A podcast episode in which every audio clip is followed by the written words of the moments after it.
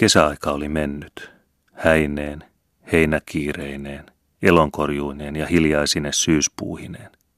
Elettiin jo lokakuun alkupäiviä. Keskitalo oli juuri palannut metsästä ja istui nyt lyhyen päivän alkaessa hämärtyä yksinään keittiön penkillä. Hän tunsi itsensä väsyneeksi. Rinta oli yhä heikontunut ja koleat syysilmat kaiketi olivat vaikuttaneet, että hän oli alkanut entistä enemmän yskiä. Siitä huolimatta, tai osaksi juuri sen johdosta, hän kuitenkin tunsi itsensä tyytyväiseksi. Kaikki oli käynyt juuri niin kuin hän oli suunnitellut. Talo oli vihdoinkin velaton ja sen säilyminen suvussa taattu. Poissa tuo raskas taakka, jonka painon hän oli tuntenut aina nuoruusvuosistaan saakka. Olipa enemmänkin. Lapsilla taattuna runsas perintö, koska Uutela ei voinut enää olla monien vuosien mies, eikä vanhuutensa vuoksi edes saada lapsia. Sillä juuri siinä se oli hänen suunnitelmansa solmu, että nuori vävy olisi perustanut oman perheen, vaan Uutela toi kaikki entiseen pesään mitään erottelematta. Eikä Uutela tuonut mukanaan ainoastaan varallisuutta, vaan samalla aivan kuin uutta elämää taloon. Niin hupaisaa kesää ei Keskitalo muistanut pitkiin aikoihin eläneensä. Pojatkin sopivat niin mainiosti hänen kanssaan. Mikäs sellaisen miehen kanssa? Aina tasainen, aina hymyilevä ja puuhakas kuin nuori poika. Nytkin paraikaa suurta kaurakuormaa Hämeenlinnaan viemässä. Ja nuoren parin välit näkyvät menevän oikein hyvin. Juuri niin kuin hän oli ajatellut silloin, kun muut hiukan epäilivät. Mikäs sellaisen miehen kanssa? Oli se sentään onnellinen ajatus, tuo Uutelan vävyksi ottaminen, päätti hän. Sellainen ovelan itsetyytyväinen hymy kasvoillaan, kuin että se oli temppu, jonka nerokkuuden ainoastaan hän perinpohjin tunsi. Muut näkivät vain pinnalta, eikä hän ollut pitänyt tarpeellisena edes kaikkea selittää. Huone oli hämärtynyt. Keskitalo tuskin huomasi, että vanha emäntä, niin kuin häntä nyt sanottiin, astui sisään. Emäntä tuli kuin hiipien ja viivytteli oven luona. Hämmästys, suru ja pelko kuvautui yhtä aikaa hänen kasvoillaan. Se ei jäänyt Keskitalolta huomaamatta. Mikäs nyt on? Kysyi hän. Voi voi, vaikeroi emäntä käsiään väännellen. Nyt on hullusti. Mikä on hullusti? Keskitalo nousi kuin apuun rientääkseen. Älä suutu, isä, rukoili emäntä. Se sai Keskitalonkin levottomaksi, mutta sanoi jo Herran nimessä. Voi voi, isä, Mantan asiat ovat, sopersi emäntä katkonaisesti. Keskitalo tunsi rintaansa kuristavan. Hän ei vieläkään tajunnut. Ainoastaan kuin levottoman oman tunnon kuiskauksesta jotain aavisti. Minä jo jonkun aikaa epäilin, vaikka se koetti salata, selitti emäntä hätäisesti. Nyt juuri pääsin perille, mutta älä suutu, isä. Keskitalo tunsi vapisevansa. Nyt hän ymmärsi. Kaikki alkoi mennä hänen ajatuksissaan sekaisin. Missä hän on, kysyi hän. Pirtissä, mutta älä suutu. Koetetaan ottaa selkoa, kuinka se oikein on. He menivät peräkanaa kiireisesti porstuan läpi. Tytär seisoi muurin luona kuin kivettynyt, katse maassa, kasvot tuhkan harmaina. Keskitalo tunsi tukehtuvansa. Hän oli aikonut kysyä jotain Uutelasta. Nyt se oli tarpeetonta. Ainoastaan suuren synnin tehnyt voi olla tuon näköinen. Onko se totta? Sai hän vaivoin kysytyksi. On, vastasi tytär tuskin kuuluvasti, painaen päänsä vieläkin alemmaksi. Keskitalon silmät mustenivat. Hänet valtasi kamala viha. Hänen toinen kätensä puristui nyrkkiin. Isä kulta, älä Jumalan tähden, rukoili emäntä tarttuen hänen käsivarteensa. Mitäs olet tehnyt, kelvoton? Keskitalo oli niin kuohuksissaan, että hänen täytyy pysähtyä henkeä vetämään. Tytär, joka tähän saakka oli ollut kalpea kuin palttina, tuli äkkiä kasvoiltaan hehkuvan punaiseksi. Mitäs isä pakotti? Vaikka minä itkin ja pyysin, sanoi hän torjuvasti, yhä lattiaan katsoen. Minäkö pakotin? Sinä tiedät itse, että talo olisi mennyt ja...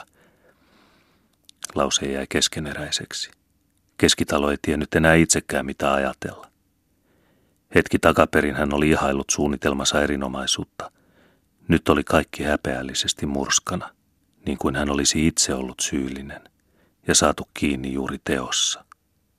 Jos se sentään on Uutelan, ehätti emäntä, katsoi miehensä rauhoittavasti ja sitten tyttäreen kuin viimeiseen pelastuksen toivoon. Niin kuin paha henki olisi sinä hetkenä mennyt tyttäreen. Hän kohotti päänsä. Häpeän sijaan ilmestyi kasvoille julkeus ja viha. Uutelan, huusi hän kuin veristä häväistystä torjuen. Uutelalla ei sen kanssa ole mitään tekemistä. Keskitalo luuli maahan vaipuvansa.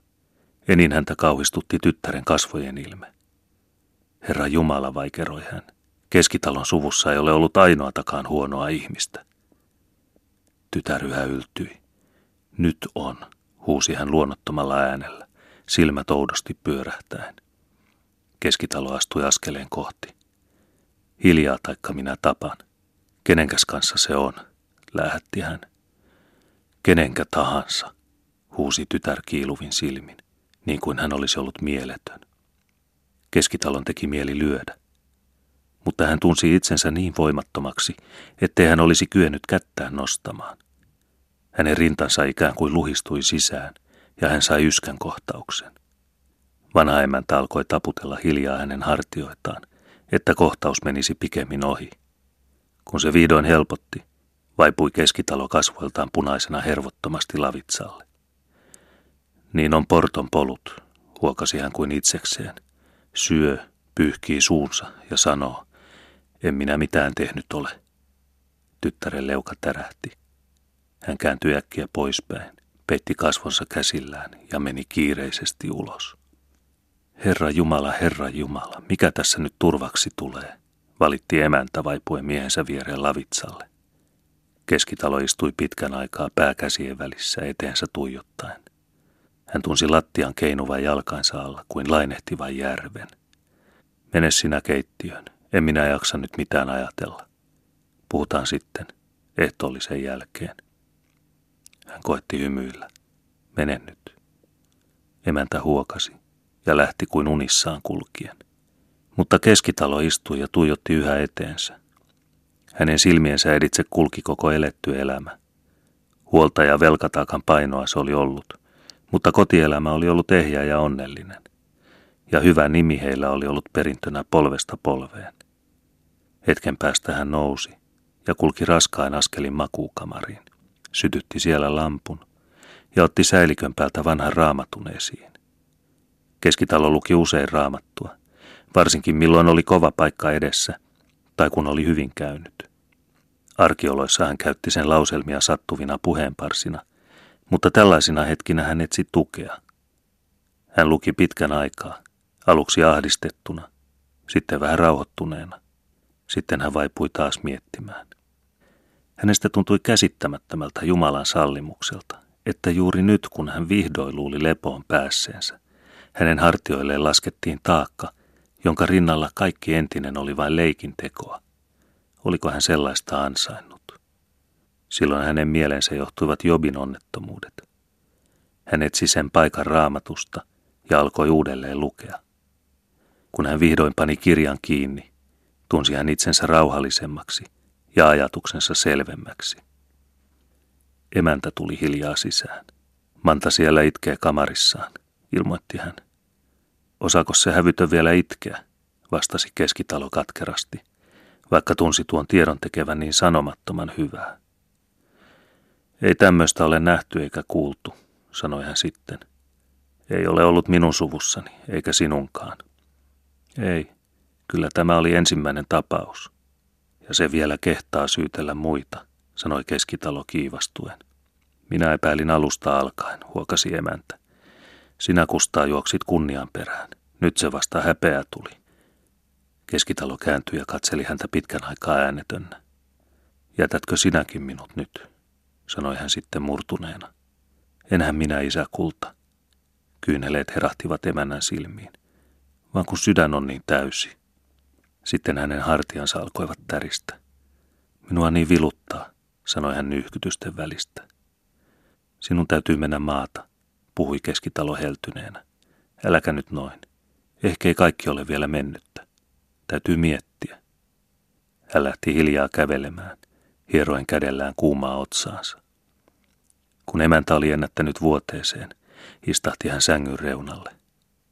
Sodassa pitää ihmisen oleman maan päällä, huokasi hän. Minä ajattelin kaikki niin hyvin. Kaikille olisi käynyt hyvin. Uutelalle, meille, lapsille. Ja hän olisi kyllä ennättänyt saada vielä nuoren miehen. Mutta se kelvoton. Näitkö sinä, minkälaiset hänen kasvonsa olivat? Älä puhukaan. Ei hän ollut silloin järjissään. Emäntä ratkesi taas nyyhkyttämään. Koeta nyt nukkua, rauhoitteli Keskitalo. Kyllä minä aamuksi jonkun keinon keksin. He vaipuivat omiin raskaisiin mietelmiinsä, kumpikin. Emme me jaksa tätä häpeätä kantaa, vaikka kuinka ajattelisi, sanoi taas Keskitalo. Kun jokainen sen ymmärtää, kun Uutela on niin vanha ja kun hänellä ei ole ollut nuorempanakaan lapsia. Uutela, huudahti emäntä kauhistuneena. Nyt vasta hän muisti sen puolen asiasta. Voi Jumala, mitä hän sanookaan ja tekeekään. Keskitalon mielestä se ei kuitenkaan ollut pahin kohta. Uutela on hyvä mies. Hänen kanssaan voisi aina jollain lailla tulla toimeen, sanoi hän. Ja kesken murheenkin hiipi taas tuo viekkaan ovela arkipiirre hänen suupieleensä. Uutelalle sopisi aina sanoa, voiko 100 ajastaikaiselle vielä syntyä poika? Vastaus katsoi ensimmäisestä Mooseksen kirjasta. Mutta sen huutavat muut hänelle korvaan. Niin, kun se nyt kuuluu koko maailmalle se asia, huokasi emäntä. Sitten he taas vaipuivat entistä raskaampiin ajatuksiin. Pirtin kello löi 10, löi 11 ja löi 12. Keskitalo ja hänen vaimonsa yhä valvoivat. Ja mitä enemmän aika kului, sitä suuremmaksi heidän hätänsä kasvoi. He puhuivat yhdessä, mutta eivät voineet toisiaan lohduttaa. He rukoilivat yhdessä, mutta siitäkään ei ollut apua. He elivät näinä harvoina tunteina enemmän kuin monina pitkinä vuosina. Kuinka monimutkainen onkaan elämä. Eivät he olisi voineet uskoa, että ihminen voi langeta tämmöiseen avuttomuuteen. Jos kuitenkin täytyisi puhua Uutelalle, ehdotti emäntä toivottomuudessaan. Jos hän armahtaisi ja omistaisi, onhan semmoista ennenkin nähty. Keskitalo hylkäsi jyrkästi sen ajatuksen. Ei, semmoiseen ei ole mitään kiirettä. Eikä Uutela ole tässä pääasia, vaan ihmiset. Ja ne eivät kuitenkaan uskoisi, ainoastaan nauraisivat.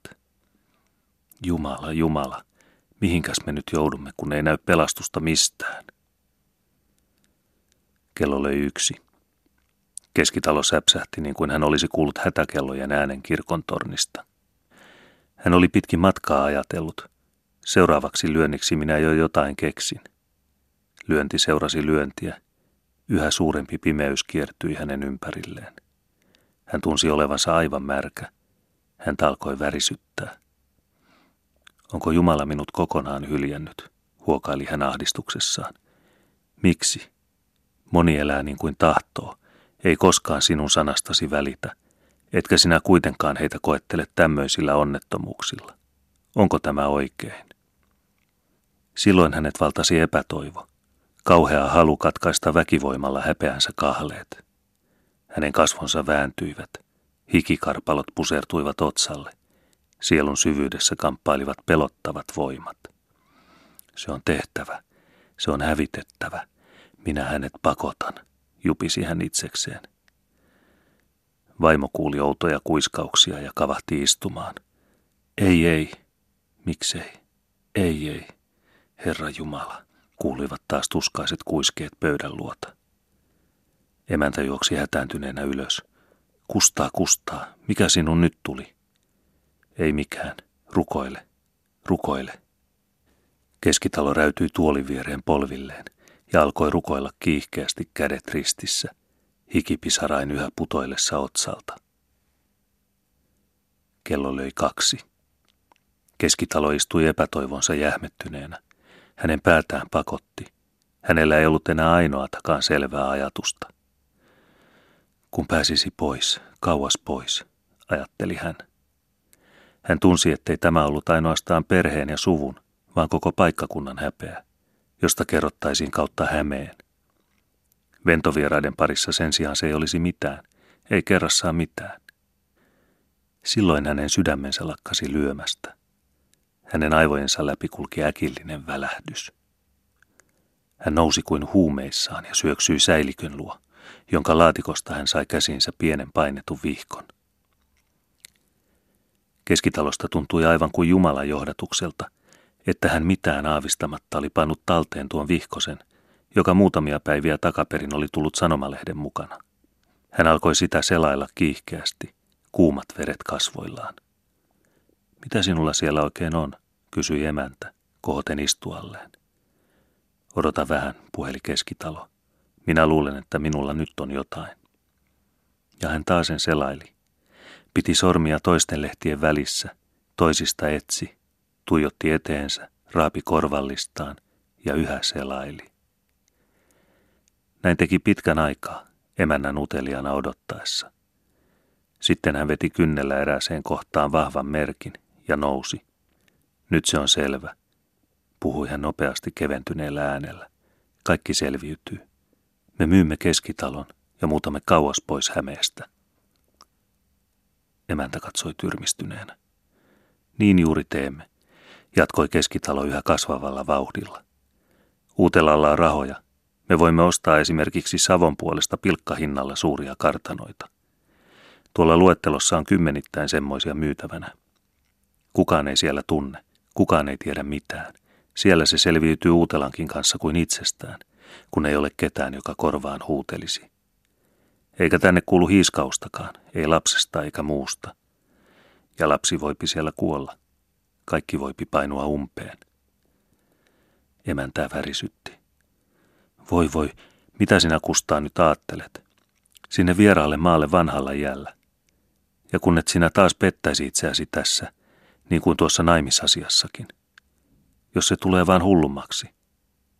Ja onkohan tämä sitten oikein, oman tunnon mukaan? On, sanoi Keskitalo lujasti. Jumalan tahto on, että minä puolustan perheeni kunniaa. Turhaan sinä Kustaa taidat tähän Jumalaa sekoittaa, huokasi emäntä, vaikka hänkin jo tunsi mielensä keveämmäksi. Keskitalo katsoi pitkään. Lue Raamattua, sanoi hän painokkaasti. Kaikki, jotka ovat olleet rohkeat sukunsa ja kansansa puolesta, ovat menestyneet, aina Kaalebista alkaen. Minä olen ollut heikko ja kivuloinen, mutta tämän asian tähden minä uskallan vaikka mitä, sillä elämä kestää hetken, vaan hyvä nimi pysyy iankaikkisesti. Emäntä yhä epäili, mutta hän ei voinut olla katselematta ihmetellen miestään. Hän ei ollut vielä koskaan nähnyt häntä noin lujana ja päättäväisenä, eikä puhuvan niin miehekkäästi. Hän aikoi vielä esittää epäilyksiään, mutta silloin hänen sisässään värähti niin kummallisesti, niin kuin hän itse olisi joskus toivonut, että miehensä olisi juuri tuollainen kuin hän nyt oli. Hän vaikeni ja ainoastaan katseli. Mutta kuinka sinä luulet saavasi lapset suostumaan, kysyi hän sentään epäillen. Heidän täytyy, sanoi Keskitalo lyhyesti. Ja pojat sen kyllä ymmärtävät, sillä heille itselleen siitä kerran hyöty lankee, kun pääsevät avarampia aloja hallitsemaan. Ole sinä huoleti, kyllä minä kaikki hyvin järjestän. Hän astui kerran edestakaisin permannolla. Sitten hän istahti vuoteen laidalle ja alkoi hiljaa puheellen selvitellä suuren tuumansa yksityiskohtia.